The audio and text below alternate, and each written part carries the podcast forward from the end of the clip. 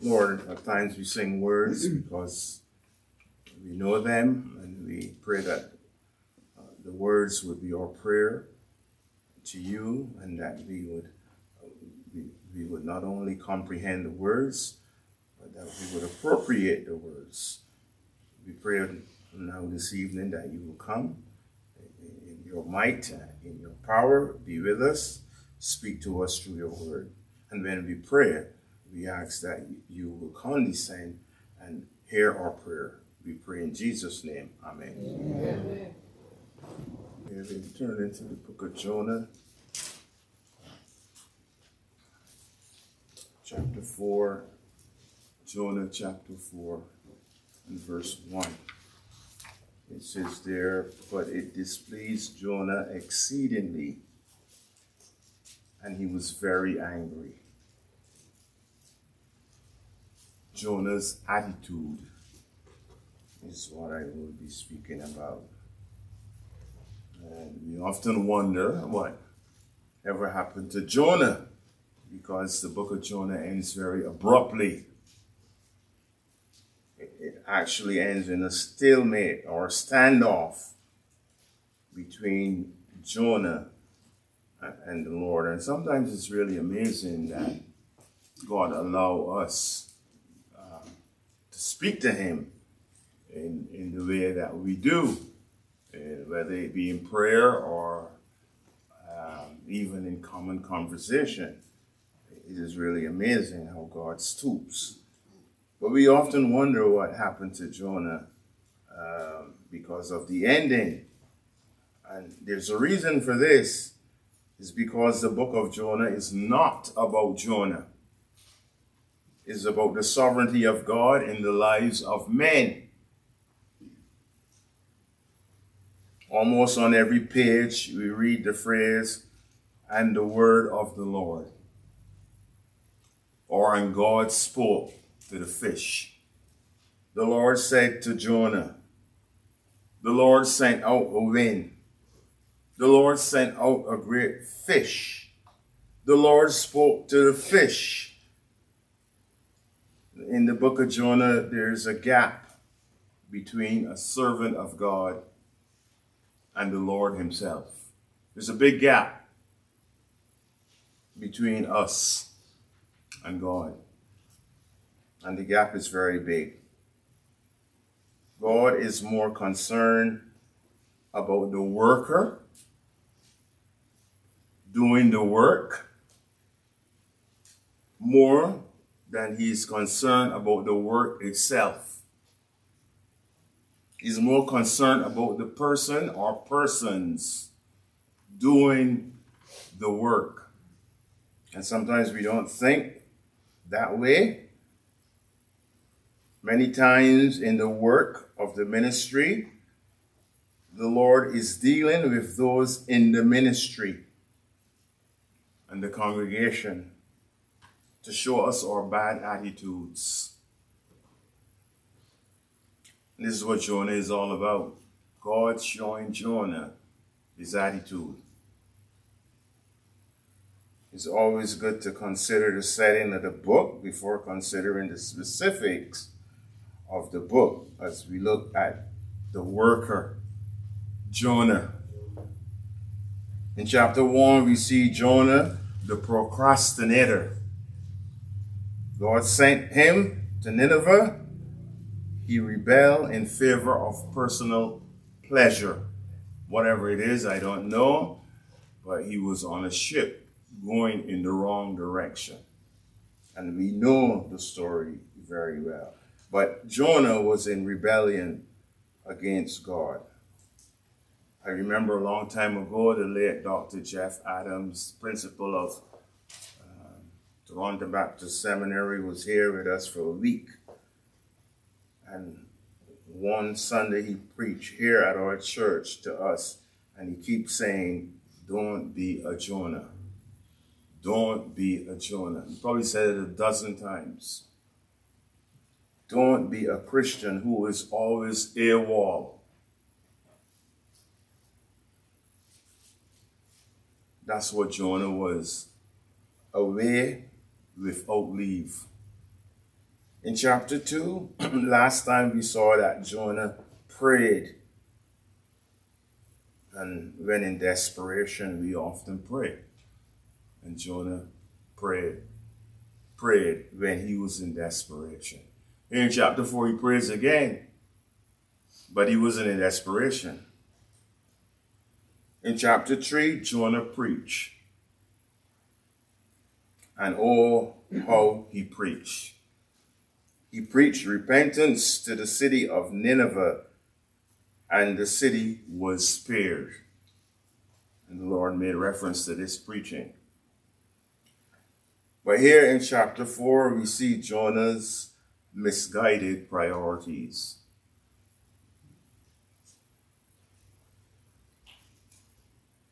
Jonah was not so much concerned about the salvation of men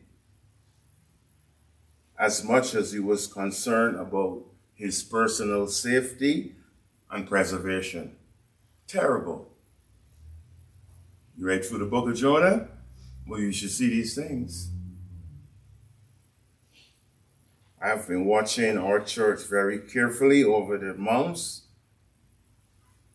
and often become disturbed because of our misguided priorities. I've been watching our church for some time. And I hope that our men have the same eyes and vision that I have for this church. I, I hope so. Otherwise, this church would not last as long as a snow cone in Barbados. misplaced priorities. Jonah had misplaced priorities. Study the Bible. I urge you to study the Bible. Jonah 4, verse 1 says, But it displeased Jonah exceedingly, and he was very angry. What made the Lord happy did not make Jonah happy, it made him angry. Look carefully at the volume of Jonah's displeasure. It says it displeased Jonah exceedingly. In other words, he was real mad. Jonah's displeasure was beyond measure. In other words, he was fuming. He was displeased over the salvation of lost sinners in Nineveh. Jonah felt he should have been better off at home. His life was just spared.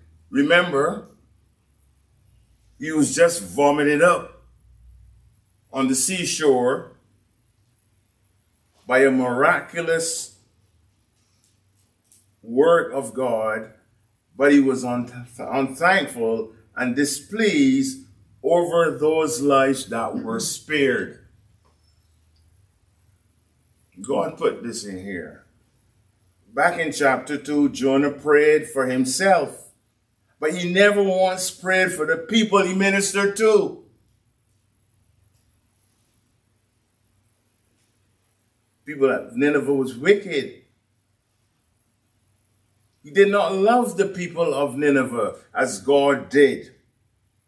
And when you and I do not love people, we wouldn't speak to them about God, about Christ. We wouldn't say a word. As far as I'm concerned, they can perish. That's not my mind. Sunday was talking to Isaac right there. I said, what you doing with your life, man? No, you see me, now you don't. God needs men like you.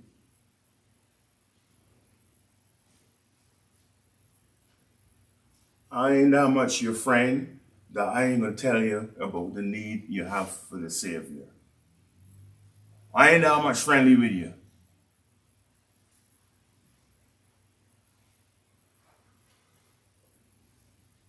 Jonah didn't love the people of Nineveh, and rightly so. They were enemies of God. Assyria.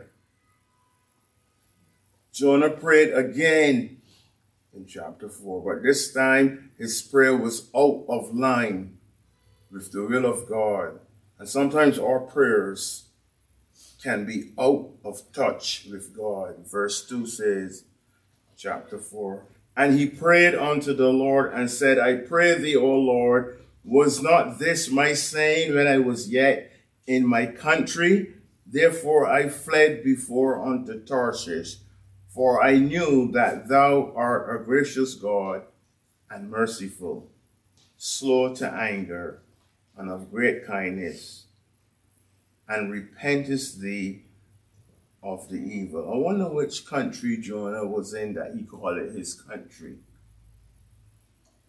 I wonder which country he was in, because he ain't got no country. But it only goes to show Jonah's attitude. I want to take note of Jonah's attitude that filters through his prayer. First, Jonah's prayer bore excuse for his anger. He says, The reason I am angry and I rebel was because I know that you are sovereign, merciful, and forgiven. So that's why I fled to Nineveh. How, how wicked can some men behave? We often think that we have the right to ease and pleasure. I went there because I know what you was going to do. That's what Jonah said. That's an attitude. Jonah's prayer was theologically and diametrically out of line. And he says in verse 3 Therefore, now, O Lord, take, I beseech thee, my life from me, for it is better for me to die than to live. No. I, I, don't, I don't know how you can say that. And this is a man here that is totally out of line to say it's better for him to die than to live. Only God knows that. Paul Paul said that, but he's but Paul said it under different circumstances when he said it is far better for me to die and to be with the Lord. Paul was going through a whole lot.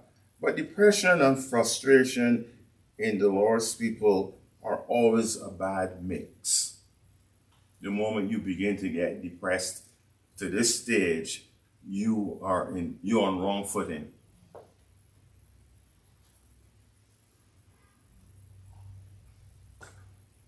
Jonah's excuse for his anger and his rebellion was that he wanted his own way. And most of the time, when anger festers in the lives of, in the lives of God's people, is because they cannot get their own way. You ever see children with a tantrum, and I, I, it's always seems as that they just be doing it with their mother. Uh, I never see children behaving like that with their dad. It's always with their mother. The airport, this one lagging behind and stomping his feet. It's, you know, somehow they seem to get away with this with mom, but, but not with dad. But some Christians behave like this because they can't get their own way. And this is very unfortunate. But the Lord responded to Jonah's childlike anger in verse 4. Then the Lord said, Doest thou well to be angry? God said to him, Jonah, you do not have a case. And there are times when Christians should be angry. But really, do people get angry for the sins they see in their lives or the life or in the lives of people in their church? They don't get angry about these things. When you see how people are dishonoring the Lord, you should get angry.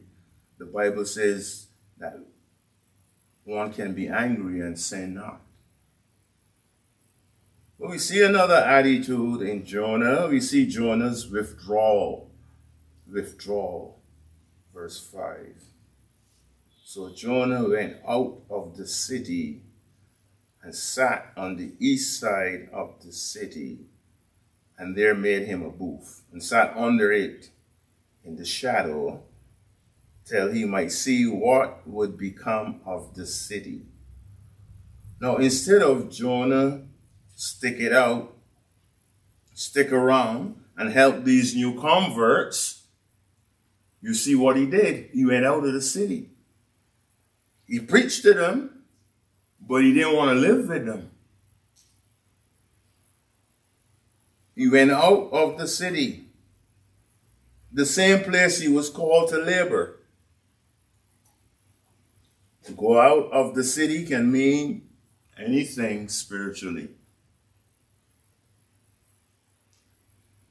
Just like the prodigal.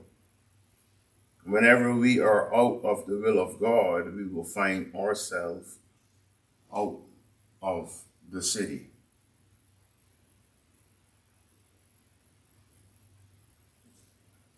In our city sojourning like the prodigal. And at times, servants of God can act worse than those who don't know God.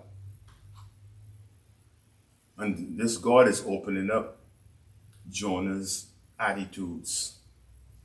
Now, the matter is not if Jonah was a believer or not. I'm not going there. I don't want to go there. we withdraw ourselves from service.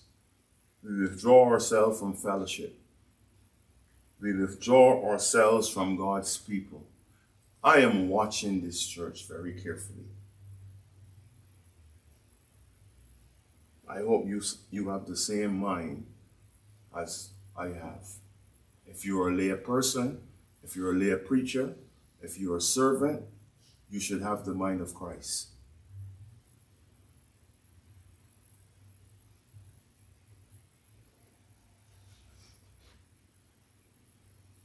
The end of the day, the only one we hurt when we withdraw ourselves is ourselves.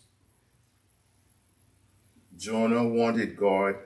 He went out there and sat down and he wanted God to destroy Nineveh. He, he, he went out there to, oh, to look to see if God was really going to save the city.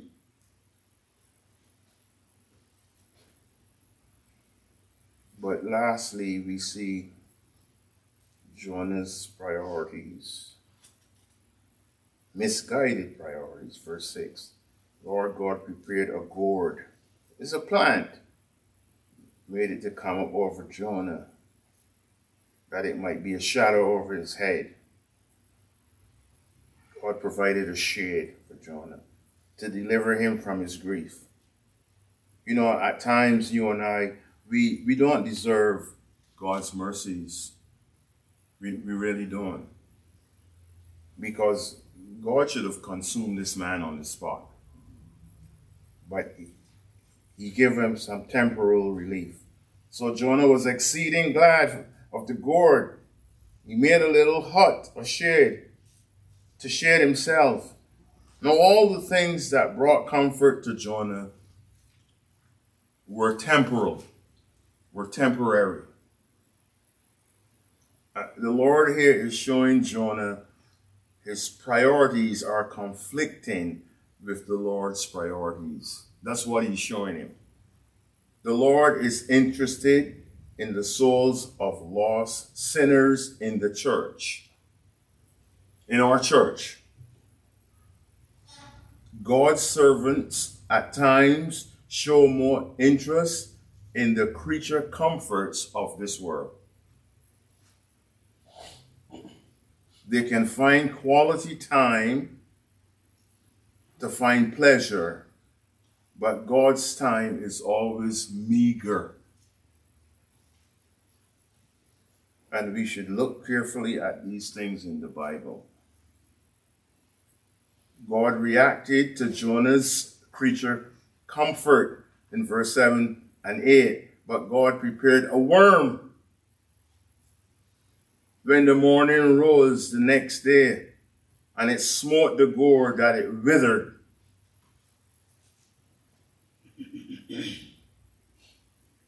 And it came to pass when the sun did rise that God prepared a vehement east wind, and the sun beat upon the head of Jonah, that he fainted and wished in himself to die, and said, It is better for me to die than to live. You see how God is dealing with Jonah? God is showing Jonah where his priorities are in temporal things and not where it should have been. He wasn't, as a prophet, Jonah wasn't thinking like God. And as Christians, at times, you and I don't think the way God thinks. The very things that God gives man for blessings are the very things he uses to bring curse upon us, our children that we worship, our properties, our vehicle, the same things that we worship at times are the same things that curse us. God turns. Yeah, God does that. He's sovereign. He's dealing with Jonah. Just as quick as Jonah's comfort came up, it disappeared. And today you and I may be healthy. But tomorrow that health will flee away. Look, look at Nigel, a big strapping man. It's over a month now he's laid up. And I was there with him and tell him, you you better you better think about what God is saying to you. Because obviously he's saying something.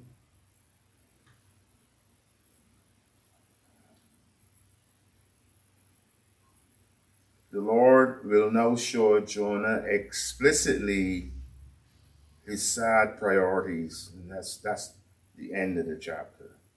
Verses 9 through 11. God said to Jonah, Dost thou well to be angry for the gourd, the little plant that I give you for death? He said, I do well to be angry even unto death. And the Lord speak. And that's how the, that's how the book ends. Then said the Lord, Thou hast had pity on the gourd, for the which thou hast not labored, neither made it grow, which came up in a night and perished in a night. It only lasted a day. And should I not spare Nineveh, that great city, wherein are more than six score thousand persons? That's all they had. that cannot discern between their right hand and their left hand, and also much cattle. Why did God want to see it save the cattle? Because cattle is used for sacrifice for God. That's why he spared the cattle. He now will accept the Ninevites' offering that Jonah wanted to see perish. Jonah is the only book that ends with a rebuke to the principal character in the book.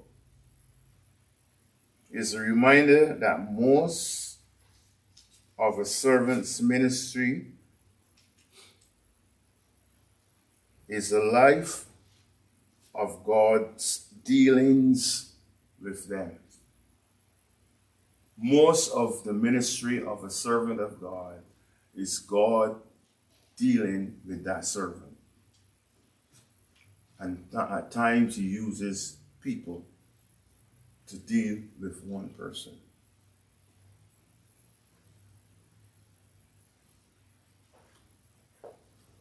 He is more interested in shaping the lives of those doing his work than the actual work that they are doing. Moses. God was about to kill Moses' son because Moses was busy doing God's work. God was going to take him away. Attitudes are not seen, brethren. They are manifested in our actions And that's why I'm watching this church carefully. Lack of gospel interest is an attitude. Decisions we make in the ministry is an attitude. Posture and disposition are revealing attitudes. God is more interested in Christian integrity and character than our preaching and teaching and our working. Integrity and Christian character are rare commodities in the lives of many, many people today. Sometimes I am shocked, I am stunned what some Christians, some Christian men and their wives are doing. AWOL, away without leave, closed in their personal life's dealings, closed. Pastor, I'm going to be gone for 10 days. That's it, nothing else. Suppose I was to tell you that, church, I'm gone for 10 days.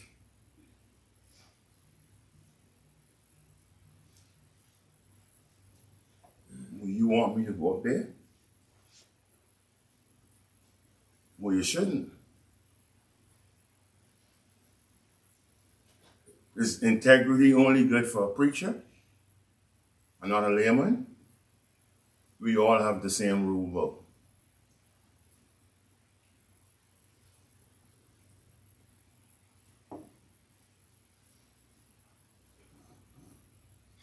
disrespectful to those in public ministerial office. That's an attitude.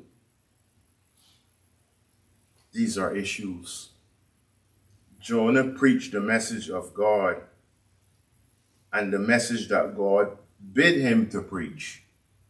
But his behavior before he preached and after he preached left us wondering. Read the book. It left us wondering.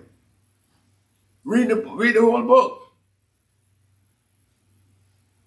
God closed out the book showing his love.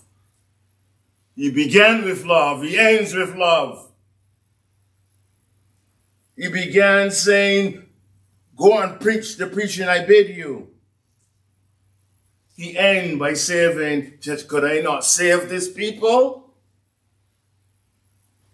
And somewhere along the line, Jonah was left in the rubble, pouting. Ends with love. Begins with the Lord, and the Lord say, notice the book begin this way.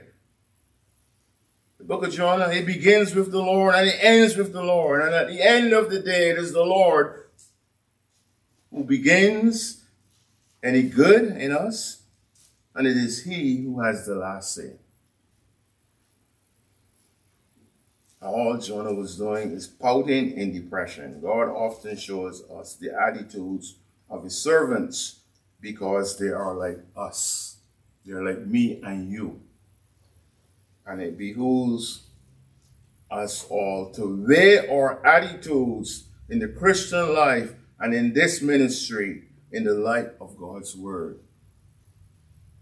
And listen to the word of God. And follow the word of God. God said, Thou hast had pity on the gourd for which thou hast not labored, neither madest it to grow, which came up in the night and perished in the night.